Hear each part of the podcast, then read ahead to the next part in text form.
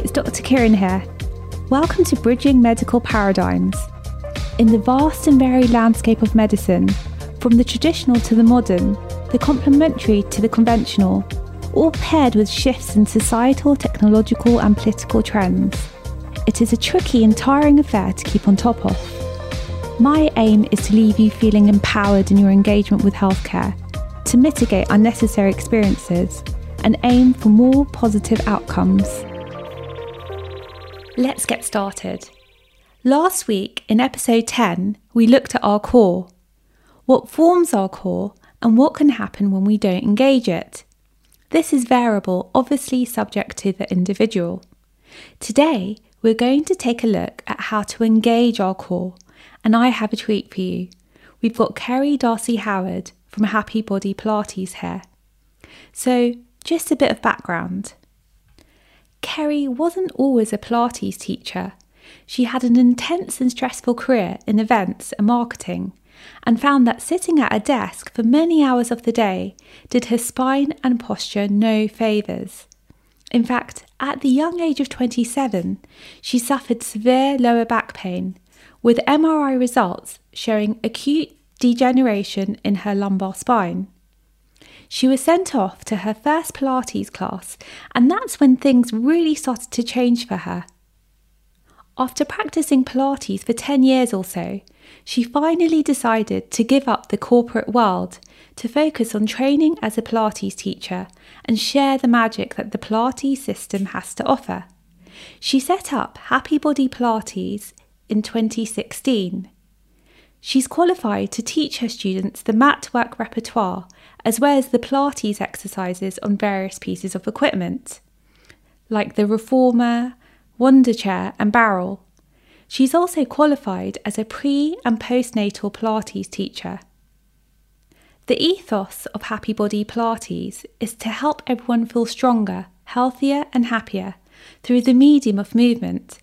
Kerry believes Pilates is the secret weapon to improving overall health, strength, balance, coordination, and mobility. She mostly teaches private sessions from her home studio in Finchley, North London, and also teaches six online group classes each week, making them accessible to everyone. For those that love to work on their own self practice, she also offers membership to the Happy Body Pilates Video Club, which has over 80 guided videos and new courses are added regularly. Before we did this episode, Kerry and I had a chat about the core, and Kerry said that she actually refers to the core as the powerhouse. So today we'll be learning how to engage our powerhouse. She also brought in the involvement of the diaphragm. Now, the diaphragm is a muscle that sits on top of your abdominal cavity and below your lungs. When you breathe in, your diaphragm contracts and flattens, moving down towards your abdomen. This movement creates a vacuum in your chest, allowing your chest to expand and pull air in. The diaphragm also functions with the abdominal muscles and pelvic floor to stabilize the spine. Now, I've come across so many ideas of how to practice core or powerhouse engagement, from zipping it up, pulling the belly button in and upwards, to breathe this way and that way, bracing oneself, that are difficult to implement, especially if you're new to the concept. I really didn't want to introduce anything to you that I didn't truly understand and have clarity on, so that's why we've got Kerry here. Hi, Kerry. Thank you for being with us today. How do you approach engaging the powerhouse? Well, thank you for having me. Um, so, firstly, I think it's worth going back to your statement about referring to the core as the powerhouse and why that is the case.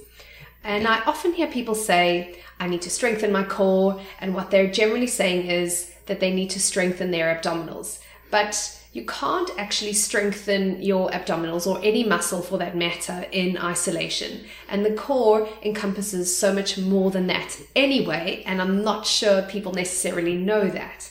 So in Pilates, we refer to the powerhouse, and that encompasses four layers of abdominal muscles the pelvic floor, back muscles, the diaphragm, which is the main breathing muscle, glutes, and inner thighs. And every exercise that we do in Pilates stems from the powerhouse.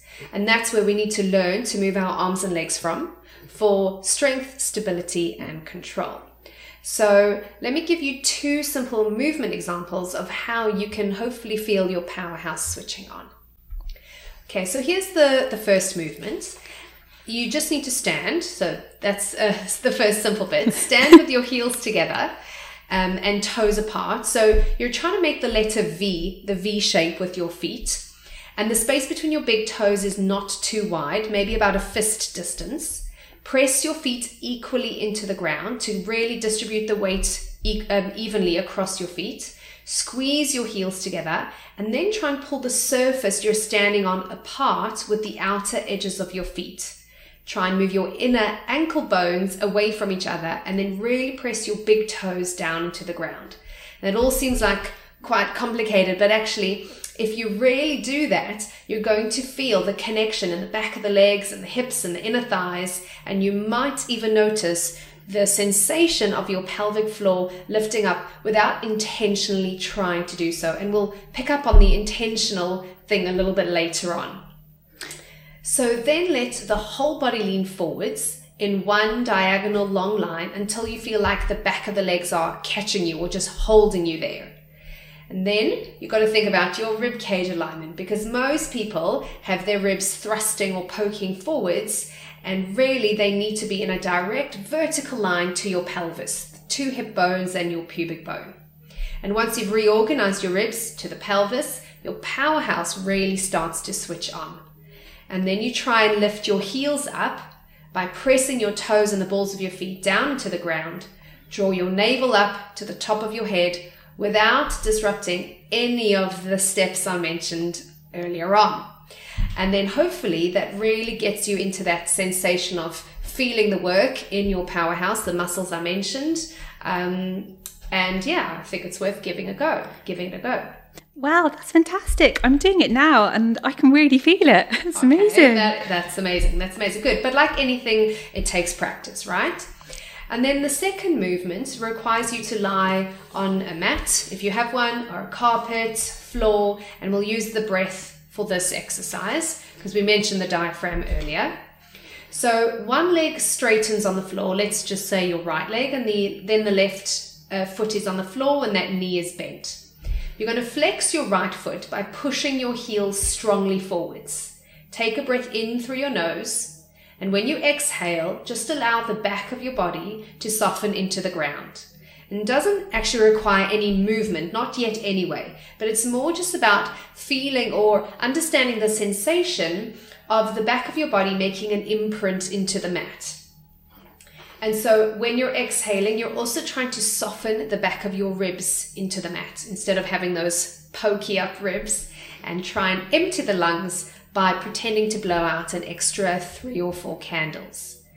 And so once you've got that sensation, and maybe takes a few breaths, right? But once you've got that sensation of the weight in the back of the body, begin to exhale and slowly lift the right straight leg off the floor by strongly pushing that heel forwards and then eventually lifting that leg to the ceiling. But be mindful to keep the back of your hips down without letting your tailbone lift, otherwise, you're just going into your lower back. And so you should have felt like you lifted the leg with your powerhouse. Inhale while you're there and then begin to exhale slowly as you lower the leg back down with control to the mat. And then, of course, repeat on the other side. Last week, we spoke about all the instances of when you need to be engaging your powerhouse. Kerry, how can people become more accustomed to doing it during their daily activities? For example, sitting at a desk, standing, walking, or carrying something? Great question. So, firstly, let me just say that you will never hear me say engage your core or engage your powerhouse and then do a movement because that's just simply not how we learn to move. So, if you try and deliberately switch on muscles before actually moving, you're likely to over recruit muscles, create too much tension and stiffness in the body, and then just simply be working far too hard for the task at hand, whatever that may be. So you're basically overriding the nervous system's job by doing that. never giving your body a chance to learn, whether that's a new skill or movement, and create, potentially create even deeper issues. And the nervous system's job is basically to be the link between thoughts and actions and relays messages from the brain to other parts of the body. That's how we move. And we, like I said earlier, we need to allow the nervous system to do its job. So the way we actually learn is by practicing. I know, shocking, practicing. and allowing the nervous system the time to figure things out. So by that I mean learning to anticipate the loads of the body, what needs to move, and what needs to stabilize against the movement. And then you build up an experience of that particular movement until it becomes smoother and more efficient. And I'll come to an example in a minute. Um, but what that means is that you learn to do the right amount for that particular movement and you move more optimally and efficiently. So the example I'm going to give is lifting my four year old. Okay. Because obviously I've got experience of doing that, but equally it could be lifting heavy grocery bags, lifting a suitcase, anything like that.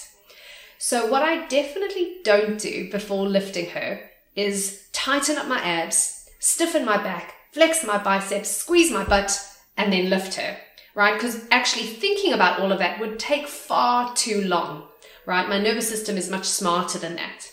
So instead, I think, well, I know how heavy she is. And that's bloody heavy, by the way, at 20 kilograms. So I know to anticipate the load of her body. And this, of course, is based on my experience of lifting and carrying her for the last four years, right? As she's gradually got heavier and heavier. So my nervous system, my clever nervous system is going to kick in and send all the right connections through my body on a subconscious, spontaneous, and sub-threshold level. Sub-threshold meaning optim- the most optimal level. Um, to ensure that when I do bend my knees to pick her up, it happens naturally and somewhat easily and as efficiently as possible. And then all the muscles that I need to support that load of her will switch on at the right time in the right way. So this is simply my long-winded way of saying that I never cue people to switch on their cores or to squeeze their butts or to switch on their powerhouse because if we consciously try to do this, then we're just overworking, not working naturally and functionally and overriding our own bodily system. So we should rather just get our bones in the right place to get the right muscles to switch on at the right time for a better outcome. So the other example we can look at, because you mentioned that earlier, is sitting at a desk, and I know a lot of people sit at their desks. And there is also no um, deliberate need to engage your powerhouse or to hold your stomach in, squeeze your belly button to your spine, anything like that. My suggestion is sit closer to the front edge of the chair right on top of your sit bones, and then allow your spine to stack or your vertebrae to stack one on top of each, of each other over your sit bones, and then keep a bit of weight in your tailbone. Balance your head on top of your spine. We're not usually good at doing that. There's often the forward head position that you see in a lot of people. And then make also, it's helpful to have your feet flat on the floor and parallel. And then just the simple act of sitting up tall, as I, as I mentioned, following those steps, your powerhouse should switch on just enough to support that tall position, you know, for a period of time. But I'd always recommend getting up after 30 minutes or so, have a break, and then come and sit down again. Yeah, definitely. Not being so sedentary. Um, so like, so no overextension of the head then and you know cause that can lead to neck pain and back pain and like exactly, a multitude of issues exactly right Right, so that can be carried over into better form for when people are exercising, such as in doing aerobic or strength training. Yes, definitely. I mean, I think it comes down to a sense of body awareness, um, which is called proprioception, alignment and form, especially when lifting weights which by the way I definitely advocate for as resistance training is is really important and good for us, so good for our health. Um, but if we just take an example of a squat with or without weights, you want to get your feet, knees, and hips lined up, reaching your tailbone back as you flex your hips and bend your knees. And then you need to think about lengthening your spine while keeping the top of your, your head on top of your spine, which we again mentioned earlier. And the bonus is if you can keep your ribs following the line of your pelvis when um, you're when you're reaching your tailbone back, and your powerhouse should then hopefully switch on appropriately to support that movement, um, especially if you've got the extra load of holding weights. So, you know, if you're not sure, it's always useful to engage a personal trainer to help teach you the good form alignment and technique and to help support your movement goals. Wow, thank you so much, Kerry, for speaking to us today and imparting your wisdom on the powerhouse. You've really clarified it for me. It like it all makes sense now and you've made it so accessible. Thank you. Yes, and you can head over to Kerry's website www.happybodypilates.co.uk if you want to join any of her classes, especially her online 20 minute weights classes that run on Mondays at 8am and Fridays at 12.30pm. Can you see how, as Kerry has explained, it's a matter of body awareness in having proper form and alignment, i.e., having our bones in the right place, that allows us to switch on the right muscles at the right time to engage the powerhouse and we can supplement it by doing certain exercises. Kerry gave us two today to feel the switching on of the muscles that form the powerhouse. Do give it a go. We can then translate this into whatever body movement we are doing, like running, or body stance that we are in, like sitting. So, sitting at a desk, doing our exam revision, or sitting at the kitchen table and having our breakfast. It's not about being in a state of constant muscle strain we can see how interrelated it is. It's no wonder that not implementing this into our bodies and minds can lead to the problems we spoke about in episode 10. One interesting thing I wanted to bring in is making the links between what we learnt today and cerebral palsy. Okay, just bear with me one moment and you'll see the relevance. Cerebral palsy describes a spectrum of different motor impairments, affecting a person's ability to move and maintain balance and posture. This varies in severity. Cerebral means having to do with the brain. Palsy means weakness or problems with using the muscles. Now, the connections between proper form, alignment, and engaging the powerhouse are so integral to our balance and muscle functionality that studies are showing that this is imperative as part of the first line of treatment for cerebral palsy patients to avoid complications, some of which we spoke about in episode 10, that can happen to any of us, including pain, digestive issues, breathing problems, and increased risk of injury. So it's on that scale. Alignment and the powerhouse engagement can make that much of an impact on individuals with motor impairments. So, in those who don't have motor impairments, can you imagine the positive outcome on the body? That's a wrap. I hope you can make what we learned today your own and share with your loved ones. We can all benefit from today. I think it will also make you feel better mentally and energetically, as having proper form and alignment, being upright rather than slouched, reduces compression and allows everything to flow better. It avoids looking down on the world and down on yourself. Roll your shoulders back and keep your chest open and uplifted. It will make you smile, I can guarantee it. In fact, studies have shown that an upright posture improves self esteem and mood in healthy individuals.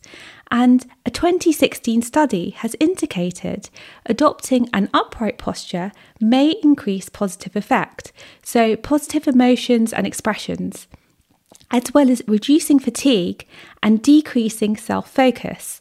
So, self focus is a chronic habit of conscious attention on oneself and one's thoughts, needs, desires, and emotions in those with mild to moderate depression. This is another topic that I will explain in a future podcast. So now you've got more than enough reasons and tools to play around with to get your body awareness, alignment, and switching on your right muscles at the right time to get you into ship shape. Or I'll have to resort to dropping ice cubes down anyone's back who I see slouching. Okay, see you next week. Bye.